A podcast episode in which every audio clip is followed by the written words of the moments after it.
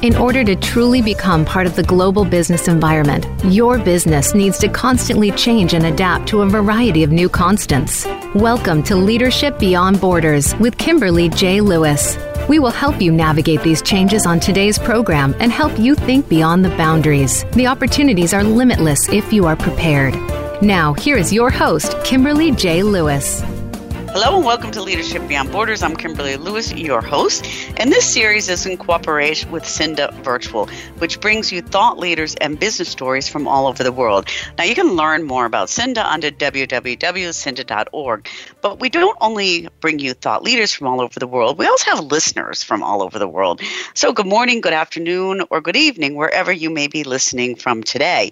And if you're new to the show, let me tell you what this show is about. Leadership Beyond Borders is about the impact globalization, digital transition, and the connected world is having on our organizations and what this impact is doing to the kind of leadership we need to drive a long term success in today's economy.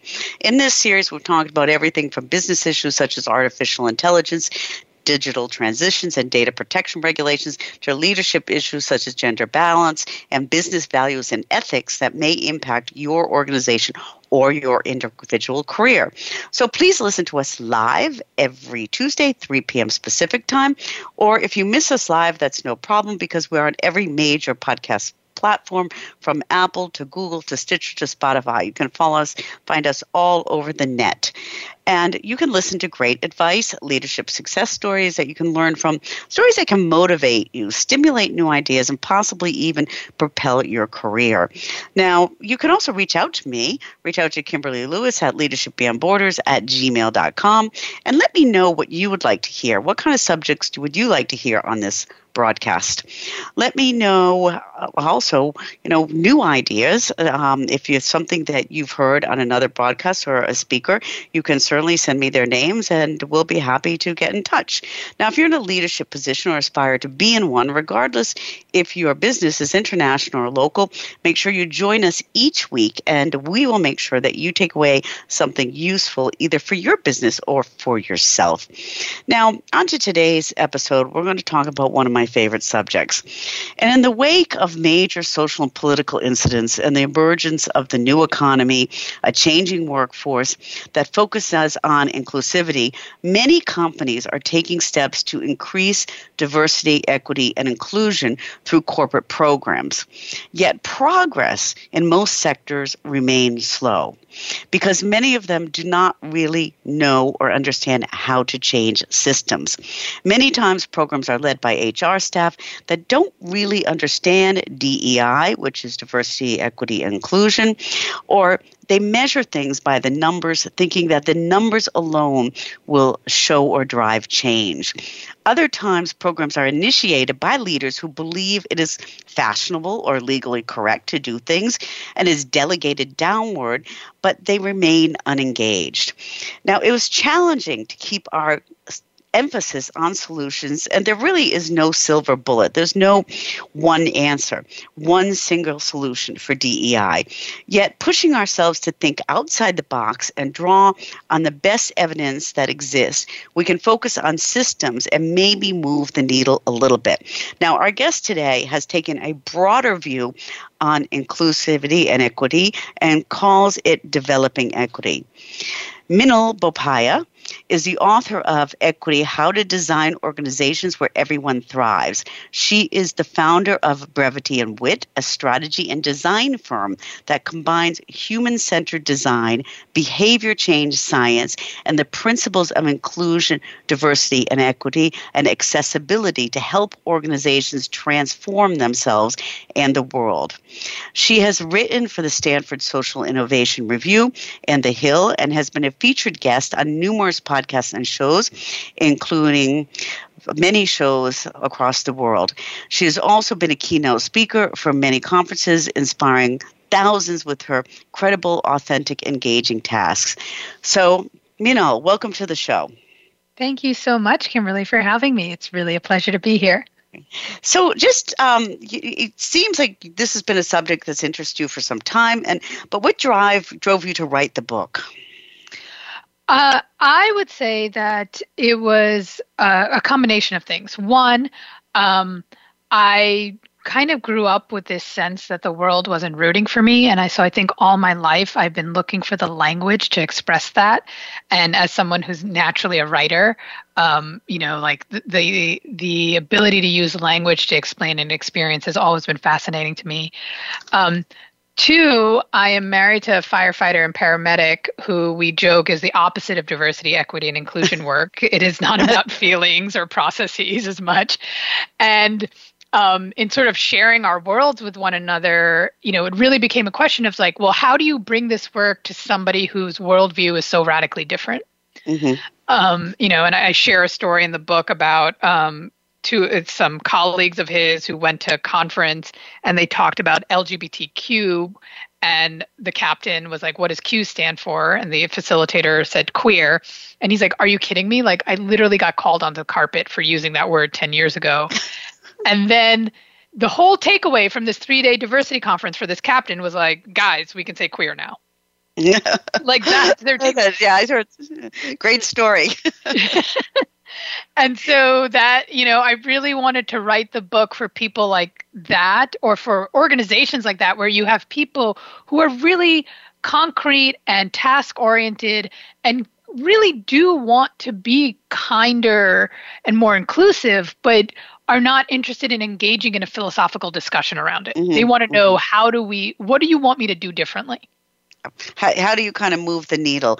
And um, and we're going to come to that. But I, I, this story, you know, you had a couple other stories in your book, and one one of the things that I never thought of, that when you and you open the book with it, is is looking at the educational system in the U.S. And I have to say, it may be a little different here in Europe, but um, the observations that you make, would you like to share those with the audience? Because it's something I really never thought about.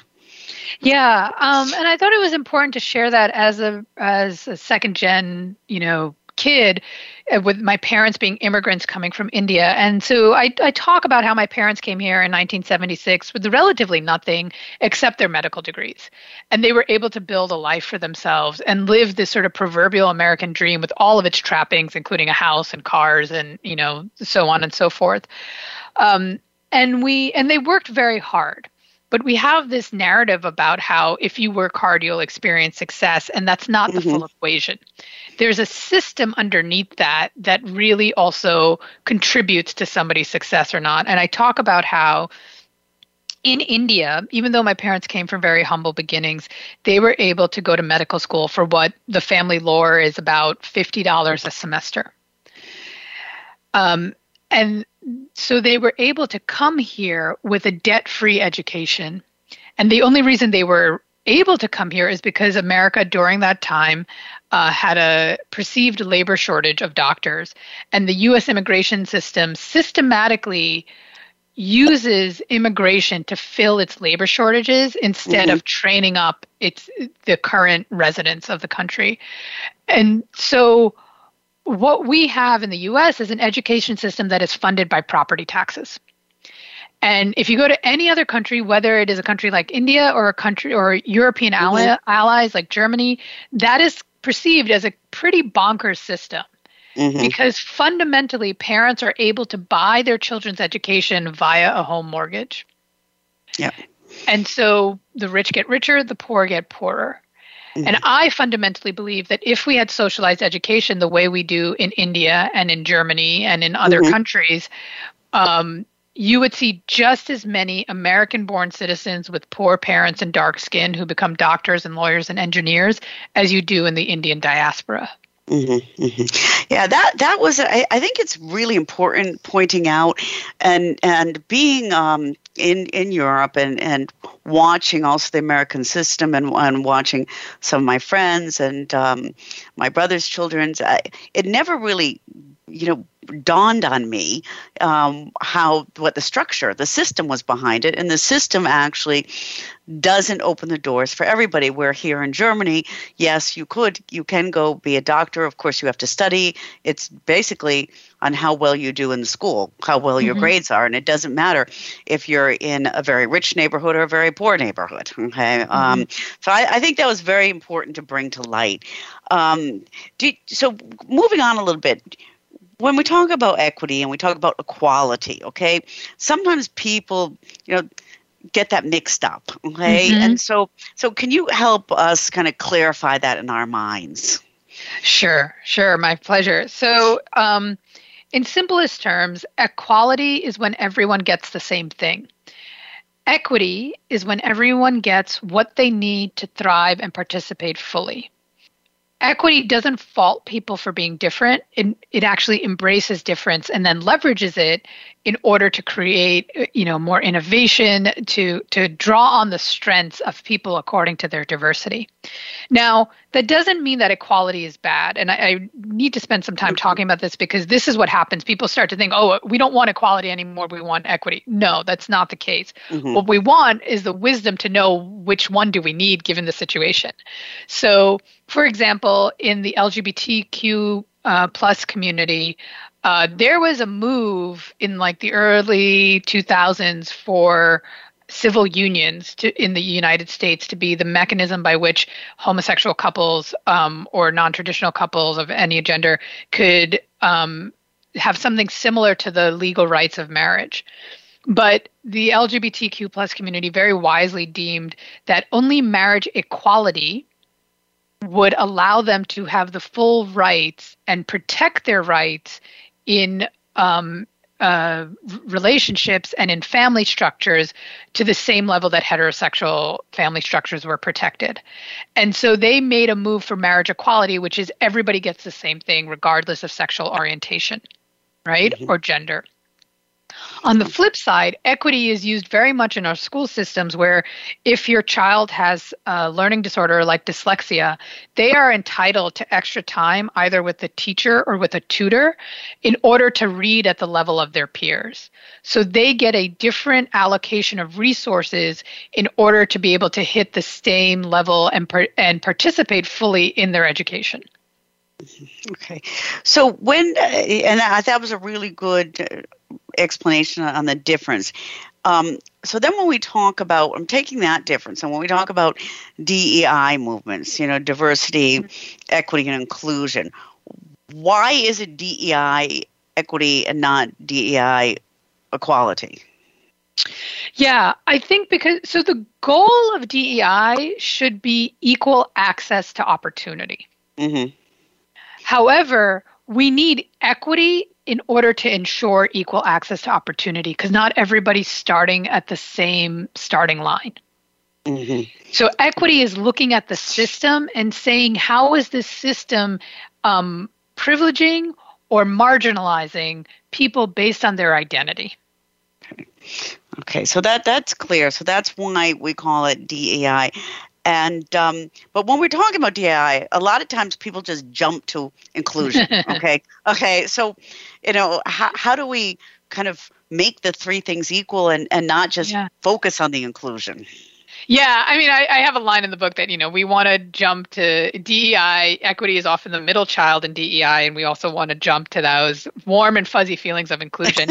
yeah. And you know, I think it's because inclusion is very feelings based, and that's a mm. nice place to feel, be. And people, I think, have this desire to feel affirmed and to be seen and to feel kindness and like they belong, right? So it's not that inclusion is. Uh, is not valued. It is, it's really critical. Equity is a little bit more difficult because it's talking about systems and structures and policies and procedures and things that make our head hurt. Mm-hmm. Yeah. But as a, you know, as an immigrant kid, you know, you're taught young that you got to know how to do difficult things if you want to go anywhere in life. Yeah, yeah, that's good. So uh, this is really interesting, and I'm so glad you're clarifying this for us. Um, we're going to take a short break, and when we come back, I want to I want to dive into a little bit more and and talk a little bit about values and what role they play, and um, talk about um, idea the you know the the how you help design how you're starting to look at designing DEI systems and for our listeners we are talking to Minal Bopaiah and she's the author of Equity How to Design Organizations Where Everyone Thrives.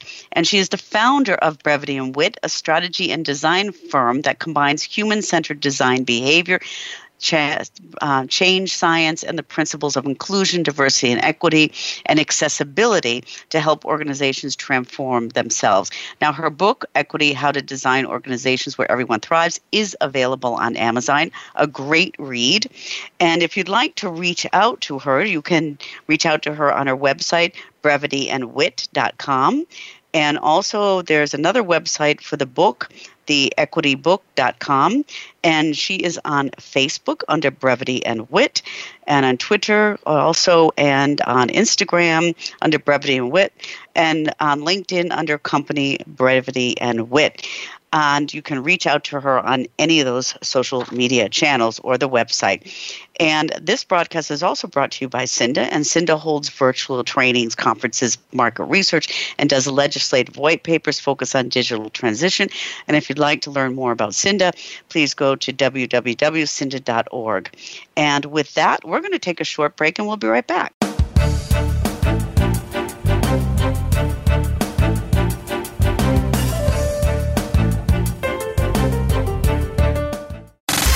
Have you friended us on Facebook yet? Why not? Just go to facebook.com forward slash voice America or search for the keywords voice America. Once you are part of our Facebook network, you'll receive daily messages about what's happening with our shows, this week's featured guests, and new happenings at the Voice America Talk Radio Network. And you can add your voice to the always active discussions on our timeline. Just go to facebook.com forward slash voice America or search for Voice America. Today, we live in a truly global environment. Business can more easily be conducted now in almost any part of the world. How do you, as a business owner or professional, navigate the ever changing business landscape? Tune in to Leadership Beyond Borders with host Kimberly J. Lewis. With a worldwide resource of guests, you'll find out what opportunities and challenges surround diverse and virtual organizations. Listen live every Tuesday at 3 p.m. U.S. Pacific Time on the Voice America Business Channel. Tune in each week for the Lebenthal Report with hosts Dominic Tavella and Michael Hartzman. The Lebenthal Report keeps you in tune with market conditions, investment opportunities, and outlooks based on the stories and headlines to keep you in touch with your financial success. Are you picking the right financial path? Find out by listening to the Lebenthal Report live every Tuesday at 5 p.m. Eastern Time and 2 p.m. Pacific Time on the Voice America Business Channel.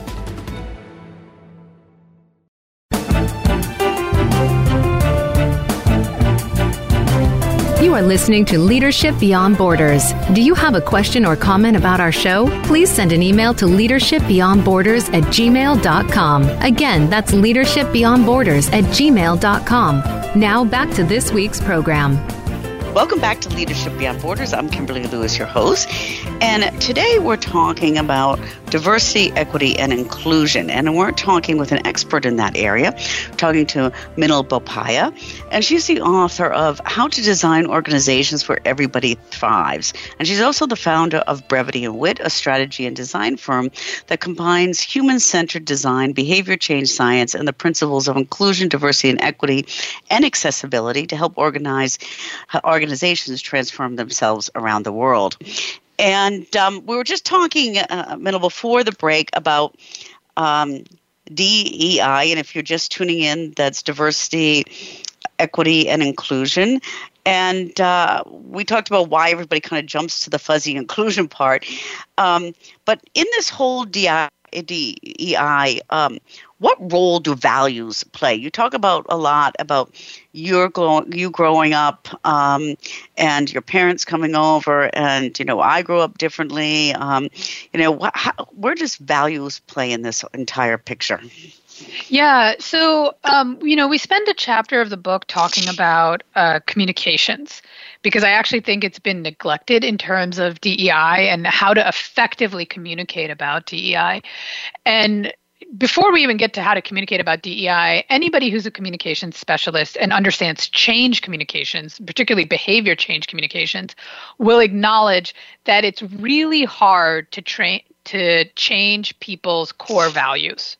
Mm-hmm. It's almost impossible. And so, what most behavior change specialists end up doing is figuring out how they can map the behavior they want to see onto the, the existing core values.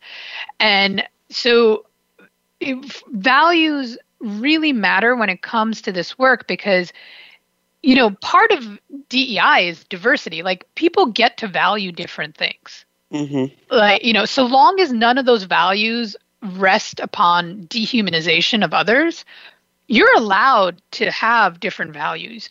And I don't expect anybody to really value diversity, equity, and inclusion as much as I do as a DEI practitioner. Like, this is what I want to spend my days talking about. I understand that for people like my husband or, you know, my family or friends, that's not what they want to spend their day talking about. And so my job is to help them see how inclusive and equitable behaviors map onto the existing things that they value. So for my husband and, co- and his colleagues, it might be public safety and a sense of um, being good at their job. And so then I have to show how inclusive and equitable behaviors help them be better at their job and help them ensure more public safety, mm-hmm. right? For yeah. a CFO, it might be financial stability. So I need to show how in, in diversity, equity, and inclusion ensures the long term financial sustainability of an organization. Mm-hmm. And so we talk very much about um, mapping DEI to people's existing core values instead of believing that you're ever going to get people to change their fundamental core value to be the exact same as yours. Because frankly, how boring would this world be if we all valued the same thing? Yeah, and and I'm going to stay on this for a little bit because mapping the DEI and ma- and recognizing the core values is also um, you talk a lot in your book, and uh, you know a very interesting subject is also recognizing what those values are and the unconscious biases we have. Okay, um, and so how do you you know is that part of the first step in this? Is you know kind of reflection or helping your husband's colleagues you know recognize their values or recognize their unconscious biases? How do you work with that? Yeah so the way we usually work in organizations is we start with leadership. Mm-hmm. and leadership mindset matters a lot. So what the leaders really believe what their mindset is how they view their employees whether they view employee salaries as an expense or as an investment, that sort of mindset and philosophy and, and, philosophical shift is really important.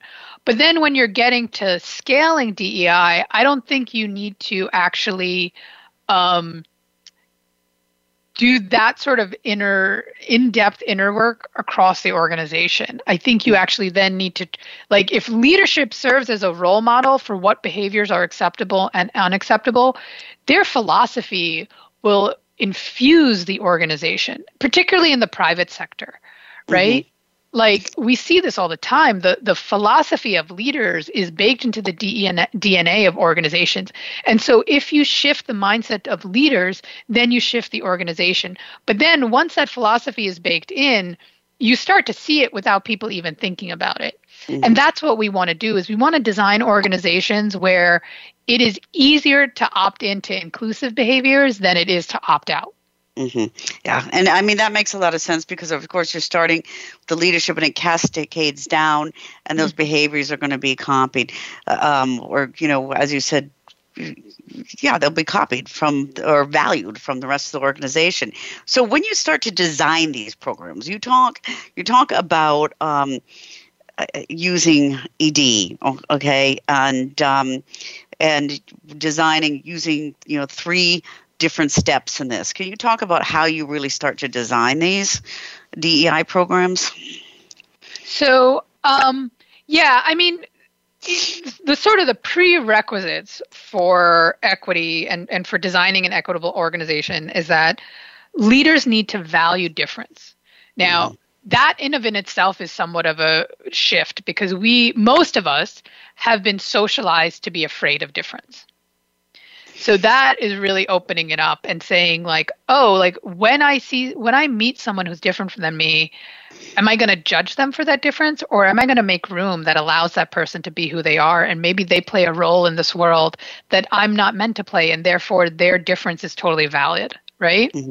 yeah. And can, can i just ask a question on that? Because you're talking about uh, valuing difference. And and we all know in in practice a lot of times leaders have in their mind who they're going to hire or they hire similar people to themselves. Mm-hmm. And, and, and, you know, it's always been proved over and over again diverse teams are much better. How, how do you shift that behavior? So that's a little bit more nuanced in that it requires sort of two things. One, you need to get really clear about what are the actual qualifications of the job versus what are your preferences. Mm-hmm. Um, and that's how you start to value difference because it, it, it you know, I don't want to make it, I, you know, I, I want to be clear in my speaking, but I don't want to make it sound trite because if we just say you have to value difference and that all differences are equal, that can sometimes lead people to think like, oh, like, you know, they throw the baby out with the bathwater and they start mm-hmm. to like they're not clear about for this job what is the type of person i need? And what are things that are just like my preferred way of working that are not relevant to this person succeeding in this job? Um, so that's sort of how you get them to shift. But mm-hmm. then also say but then they also need to expose themselves. Like leaders need to expose themselves through their own personal network to people who are different than them if you have and that's a that's a matter of courage if you have a leader who's not courageous enough to put himself or herself in situations where they might be the only one of their identity or um, you know in situations where they are unfamiliar with the cultural norms and they're trying to you know gain their footing then this work is almost a non-starter. Mm-hmm. Like you need yeah. leaders who are that sort of curious and adventurous and brave to mm-hmm. do this work. Yeah, yeah, that that makes a lot of sense, and you're right. And plus, that's what we need today, in in you know today in this complex world. Anyways, those are leaders that are brave. Um, so move, moving on into this design, you're starting with this this value difference, and then what else do you look at? Then you want to be able to see systems. And mm-hmm. this is really what I try to um, help people develop in the book is this system sight because I think very few of us actually have it. Um, and I think it um, there are some tools for like you sort of being able to reframe your own story of success or your own narrative of your professional career in a way that attributes um, that credits the system around you, whether that system was um, a community, um, family members such as your spouse, or your education system, or even like the laws and policies of your country that may have allowed you or your ancestors to gain um, a financial advantage and then build generational wealth, right? So mm-hmm. you need to be able to see the system at play if you really want to redesign it. Mm-hmm. Okay, and and that is hard to do because uh, even just as you explained in the beginning of the book, I never thought about the systems of education. So mm-hmm. I mean, yeah. you know, and now you got me thinking about all other different systems. So yeah. so yeah, it is that is really difficult. And then you know, once you kind of get this idea on the systems, you you talk about a third step mm-hmm. that you take along the way. Yeah, and that's using your power as a leader to create more opportunities for other mm-hmm. for others. And that's really like, you know, I've ever since I've written the book, I've realized, you know, that equity, the building blocks of equity are power, money and time. Mm-hmm. And all of those are somewhat taboo but power particularly because what happens is people talk about sharing power and then leaders start saying things like we're all empowered in the organization and that is disingenuous. Mm-hmm. you know? Oh. they get they want they they think that that's what people want to hear and maybe that is what people want to hear but that's not really true because as the ceo you bear more financial and legal responsibility for the company. Of course yeah. You know and so therefore you have to be more authentic in your in how you talk about power and then how you share power.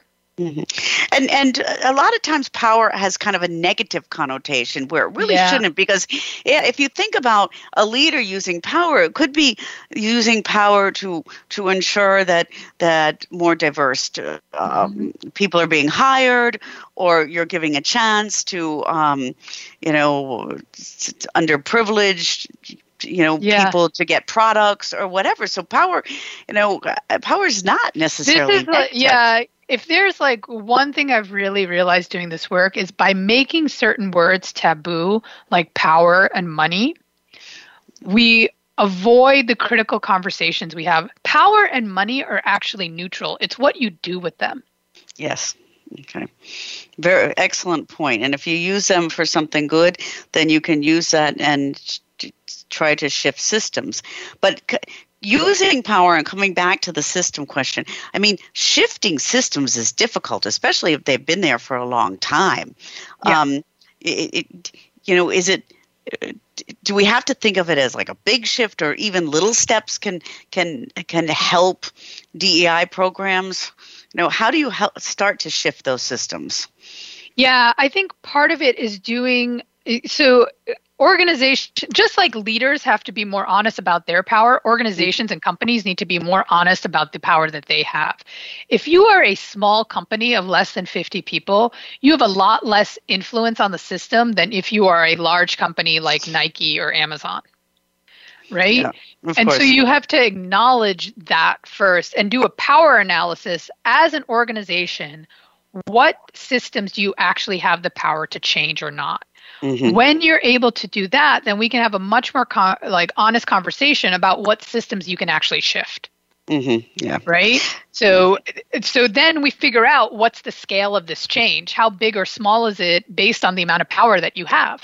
Mm-hmm. Yeah, yeah, and that's hard to do because, as you said, you know, it a call all comes down to being honest and you know sometimes even if people want help in in shifting their companies or shifting their systems um, it's kind of it's hard for leaders to admit that you know everything might not be 100% like it should be so um, good. So um, we're gonna, Minal, we're gonna take a short break, and when we come back, I want to, I want to talk about a couple of things you talk um, in your book. Um, stay on this leadership subject, and you talk about rehumanizing, and um, ask you to, you know, once we get this done, how do we communicate this? Which I think you you started to talk about in the beginning. I think is very very important. So for our listeners, we are talking to Minal Bopaiah and she is the author of Equity How to Design Organizations Where Everybody Thrives. She is the founder of Brevity and Wit, a strategy and design firm that combines human centered design, behavior change science, and the principles of inclusion, diversity, and equity and accessibility to help organizations transform themselves around the world. Um, she's written for the Stanford Social Innovation Review, The Hill, and she's been a featured guest on a number of podcasts and shows. And the book, Equity How to Design Organizations Where Everyone Thrives, is available on Amazon. Now, if you'd like to reach out to her, you can go to brevityandwit.com. She also has another website, theequitybook.com, and she is on all social media Facebook, Twitter, and Instagram under Brevity and Wit, and on LinkedIn under the company profile Brevity and Wit. And if you'd like to reach out to me, you can reach out to me, Kimberly Lewis at leadershipbeyondborders at gmail.com.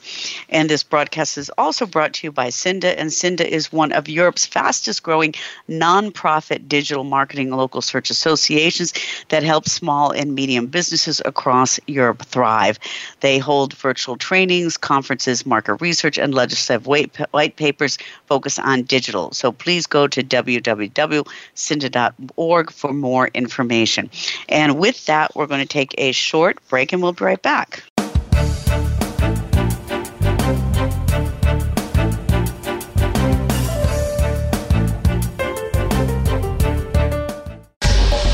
Get the news on our shows and other happenings by following us on Twitter. Find us at VoiceAmericaTRN or twitter.com forward slash VoiceAmericaTRN.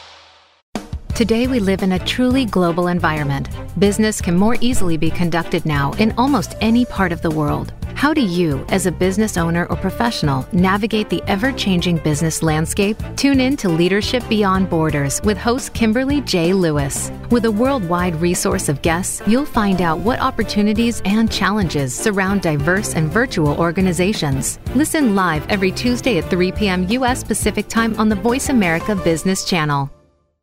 It's time to take charge of your own career path. But how do you get started? First, tune in to The Career Confidant with Marie Zimenoff. Each show will feature national business leaders, tips and insight from Marie and her guests, career management tools, and a weekly career smart tip She'll help you move forward, earn that promotion, get hired into the career you want, and brand yourself. The Career Confidant is broadcast live every Monday at 3 p.m. Pacific Time, 6 p.m. Eastern Time on the Voice America Business Channel. Are you ready to hear from investors and get insight on different asset classes? Join host Troy Eckert for the program Talk with the Texan Money and Life. Troy works with high net worth investors and is ready to bring you the secrets he's learned in his 35 years of alternative investment experience, along with his guest experts. If you want value, you'll need to listen in live every Monday at 5 p.m. Eastern Time and 2 p.m. Pacific Time on the Voice America Business Channel.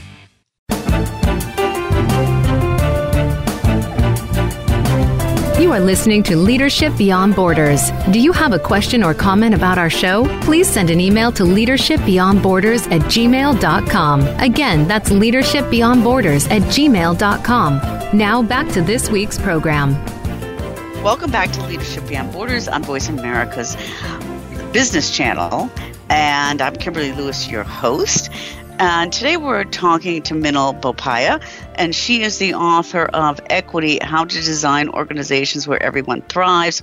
She's the founder of Brevity and Wit, a strategy and design firm that combines human centered design, behavior change science, and the principles of inclusion, diversity, and equity and accessibility to help organizations transform themselves around the world. And so we've been talking about how to to implement DEI, that's um, diversity, equity, and inclusion programs in organizations. And um, Minal, we're talking. You're, we're talking. We're kind of on a leadership role. What leaders have to do, and in your book, you talk about um, centering and rehumanizing. Uh, what is that? What do you mean by that? You mean that in the organizational sense or from the leader focus? Yeah, I think I mean it across the organization. Um, you know, we are, um, particularly in the US, but I think globally, we have gotten so used to dehumanization, we don't even recognize it when we do it sometimes. Um, and so we, and, and the people, particularly people who have been pushed to the margins of society, whether that is through systemic racism or a caste system in India or laws that are discriminatory towards LGBTQ plus folks. Um, you know, when people are living on the margin margins of society, they really have been dehumanized in some way. And so what this work is really about is allowing people who have previously been pushed to the margins to occupy the center. Mm-hmm. And and that is uh, that in of in itself is an act of rehumanizing them, and um, then leads to some really innovative organization design. So, for example, most of our organizations have been designed for straight white men who were married um, and had somebody at home taking care of the kids for free. Mm-hmm. If if we were to design an organization for single mothers, you know, right now when a salesperson goes on a call, they can expense any like food or drinks, alcoholic drinks, as a business expense. But mm-hmm. if a mm-hmm. single mother needs to get somebody to watch her kids in order to go on a sales call, that is not an acceptable business expense. Mm-hmm. Yeah. If we were to design organizations with single mothers in mind, that would probably be a business expense because it's absolutely critical to being able to do your job. Right, right, yeah. And you know what? This doesn't this go back to the systems. So the systems mm-hmm. are designed this way. And when you talk about rehumanizing, the first word that comes to my mind is accessibility, because mm-hmm. you said these these organizations are um, and are you know for uh, built for white men who mm-hmm. have people at home to take care of the kids. So they're not accessible to the woman. Okay. Mm-hmm. And um, just to, I'd like to hear your thoughts on on the pandemic because all mm-hmm. of a sudden mm-hmm. when everybody was in lockdown, um, things changed and work was more accessible. Um, do you think that? I mean, uh, let's not look at the negative um, aspects, but I think there's some positive things that came out of the pandemic as far as making work more accessible. What What is your opinion on that? Yeah, so when we're talking about accessibility, we're really talking about the disability community and yeah. um, whether it's physical or mental disabilities. And the disability community has been asking and demanding remote work for years. Mm-hmm. for years and years and years. And it was only when able bodied people without neurodiversity who were inconvenienced by the pandemic that companies made it a priority and made yeah. it happen. So clearly, this has always been possible. Yeah. Um, and we just haven't done it because of a lack of political will. And so I do think that there are gains to be made from that but mm-hmm. as you said there were you know there was also a very famous headline in the US that said you know most countries have a social safety net the US has women yeah and so yeah. a large proportion of women left the workforce because of the lack of adequate childcare because people were forced to homeschool and our system is not set up to support women going to work yeah. And that comes back to the system. Circle yeah. back to the system. I mean, if you look at if you look at especially the best, best systems in um, in Norway or Sweden, um, where there's accessible childcare, mm-hmm. that system is set up to ensure that women can be part of the workplace. And um, and so I do I agree with you. I think accessibility is talking about um, you know disabled people, but I also think it's it's opening doors, you know, and making making those jobs accessible to everybody. And I think um, so when you talk and when you talk about centering, so you're talking about rehumanizing, mm-hmm. and and making sure that you know the focus on the person and centering what do you mean by that you talk about centering yeah so centering so our system either centers certain people or it marginalizes mm-hmm. certain okay. people and centering is about allowing those people who have been pushed to the margins to hold the center so we have a big myth in our society i think i think um, there's a hidden belief or assumption that many of us have that um, you know, women revolve around men, that gayness revolves around straightness, and that people of color revolve around white people. Mm-hmm. That male and straight and white is the default, and all of the rest of us are others, are okay. deviations from that default. And what centering is saying is no. That, mm-hmm. you know, a um, gay woman of color with a disability gets to hold the center and have society design around her needs. Right. Yeah. And uh, actually, if you put that picture that you just did in your brain, I'm a very graphic person, it's pretty scary uh, when it's white, male in the center and everybody else revolving around them. Um, if you kind of put it graphically in your head. So, how, so coming back to this, how, how do we move this? How do we move this needle, Minal? Yeah. I mean, the golden bullet to move it forward. Okay. All right. I mean, I, you're doing work with individual companies, and I think that's mm-hmm. that's important step. Um, you know, a, a, question here in Europe, we've had some legislative movements, um, uh, gender balance on boards for publicly held companies. Um, you know, that all of a sudden went started a frantic scram for people to put DEI programs in, okay, um, ones that probably weren't there. And that's what I talked about in, in the beginning, you know, why are you doing it and how do you move, you know, how do you need legislative pushes? You know, how do you move it forward? Yeah. So, um, I think you know you do need I think some legislative pushes. Like the the actual whole system, the laws that govern us need to be changed. That I believe. I also believe that it, it's sort of a three step process in that you, first we have to start with like awareness and education, like developing a shared language because we all have different, we're, not everybody's starting at the same place in terms of their actual even understanding. Like I, like I spent a whole book talking about equity. I have heard DEI practitioners just explain equity wrong mm-hmm. right? So we need to first establish like a baseline of like, here's what we're talking about. Here's what this would look like, you know?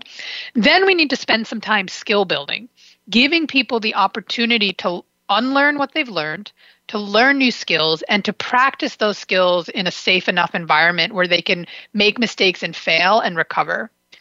After we've done some awareness and education and done some skill building, then we can put in accountability measures that hold people with power accountable for ensuring that we reach certain goals and that these behaviors are seen in organizations and that our laws reflect the behaviors we want to see in our society. Mm-hmm. Okay, and so uh, move once you start to do this. I mean, part of this is getting awareness out there on getting communication out there. You're talking about communication in the beginning. Um, these are the steps we take but how do how do we move the organizations to want to take these steps and to want to take them for the right reasons not you know legislation pushes the needle a little bit and it did help yeah. here in europe but you know how, how do we communicate that this is important yeah i mean we are living in unprecedented times you know like I, I, find it interesting that people like to say like oh 2020 was so rough or 2021 because of the pandemic. I was like what makes you think it's going to get easier? Like i don't know where that belief comes from because we are we are in the middle of a climate crisis. Um we like you know the, the next generation of kids we have removed adversity and replaced it with trauma. Mm-hmm they are undergoing active shooter drills. Europe has a massive, um, you know, challenge in dealing with refugees in an equitable manner. Yeah. Right? The amount of wars that are going on and black ops and like not to mention cybersecurity. Like the world is uncertain and volatile right now. And the in my belief, the only thing that is going to allow us to lead in that sort of environment is values based leadership, where mm-hmm. we stay true to our principles and we display courage and moral imagination and are able to envision a new world. And so, doing this is no longer a like do you want to do it if you're if you want your organization to be relevant then you need to do this work because the next generation of talent is absolutely bought. Like DEI simply is for Gen. It's not even like something to ask whether you would or wouldn't do it. So it simply is for them, and you need to like like if you want to recruit the best talent, you need to get on board. But more importantly, the challenges that your organization is going to face, the challenges that our society faces, um, is going to need liberatory uh, models of power. Is going to need uh, better forms of democracy. It is going to need innovation and creativity to meet the challenges of, of the climate crisis. Um, and to figure out a way that we can use the world's resources to benefit the most people because frankly this idea of infinite growth and taking more than what one needs is an outdated idea that is not going to survive Mm-hmm. Yeah, and you see that with the with the, the climate issues, the environmental issues, and um, um, it was interesting though. Minal, I saw they had a documentary on um, German television yesterday that that said that during the pandemic, um, many people did mim- minimalize. Okay, mm-hmm. Um, did you did you see any of that in the United States? It was just kind of a side question, just curious. Yeah. Yeah. No, I think I think a lot of people have, and I think that's what's led to like what we are now calling the Great Resign- Resignation in the U.S. Yeah, you know, people are like, I think I think some people did. I also think that um, the majority of people are not good with knowing what to do with their time if they're mm-hmm. not busy, and so a lot of people I think overworked because they didn't know what else to do. Yeah. Um, and I think that has led people to really spend a t- lot of time reflecting mm-hmm. and thinking about how do they want to spend their time on Earth. You know, Randy yeah. Pausch, who is a Carnegie Mellon professor who gave um, a famous lecture called The Last Lecture um, when he was dying of cancer.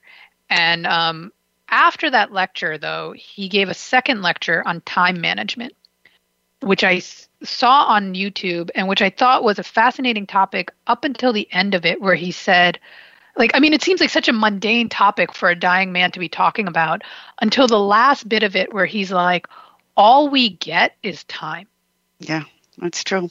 That's true. Yeah, that's uh, I, I I did I saw that also, and it's very interesting. Um, so speaking of time, we're almost out of time, and we you and I will keep chatting chatting forever, and for our listeners. But for our listeners, um, we got a lot of leaders out there. Okay, um, your message to those leaders on you know their what they should be doing, what they should be focusing on to mm-hmm. to help move us in the right direction. Mm-hmm. Yeah, I mean, um, my message to leaders. I mean, my message to leaders is really to be to be brave, mm-hmm. um, and to to to start to value differences, mm-hmm. to open up your mind to valuing differences, uh, and you know, like I said, that starts with an awareness and education. So we do a lot of keynotes with organizations to come and talk to leaders um, and to work with leaders one on one in order to help them to unlearn the things that we have all been socialized to to believe as part of the system and to really allow yourself you know liberation is the freedom to think in a whole new different way mm, yeah. and that opens up opportunities for you that you probably never even saw before yeah. And I, I think that's a great message. You know, be brave, value differences, and um, I think what you said, open yourself up because that'll open up opportunities. So, um, great last words, um, Minal, and really interesting discussion. Thank you so much.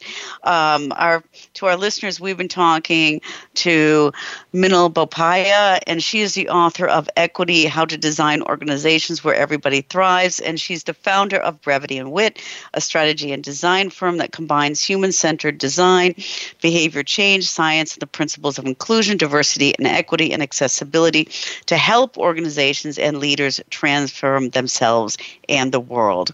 Now, the book is available on Amazon. Equity How to Design Organizations Where Everybody Thrives. A great book. Every leader should go on Amazon right after the show and get it and read through it. And if you'd like to reach out to Minal, you can reach out to her on brevityandwit.com. She also has another website where the book is also available, the Equity Book com, and she is on every social media channel under Brevity and Wit. That's on Facebook, Twitter, Instagram, and on LinkedIn. The company Brevity and Wit is on uh, LinkedIn as a company. So please reach her out to her. And Minal, thank you so much. Great discussion. Thank and, you, Kimberly. This has been such a pleasure for me. Yes, and it's been a pleasure for me too. And I'm sure it's been a pleasure for our listeners. And to our listeners, please don't forget 3 p.m. specific time every week on Tuesday. And please tune in to us again next week. So bye bye for now.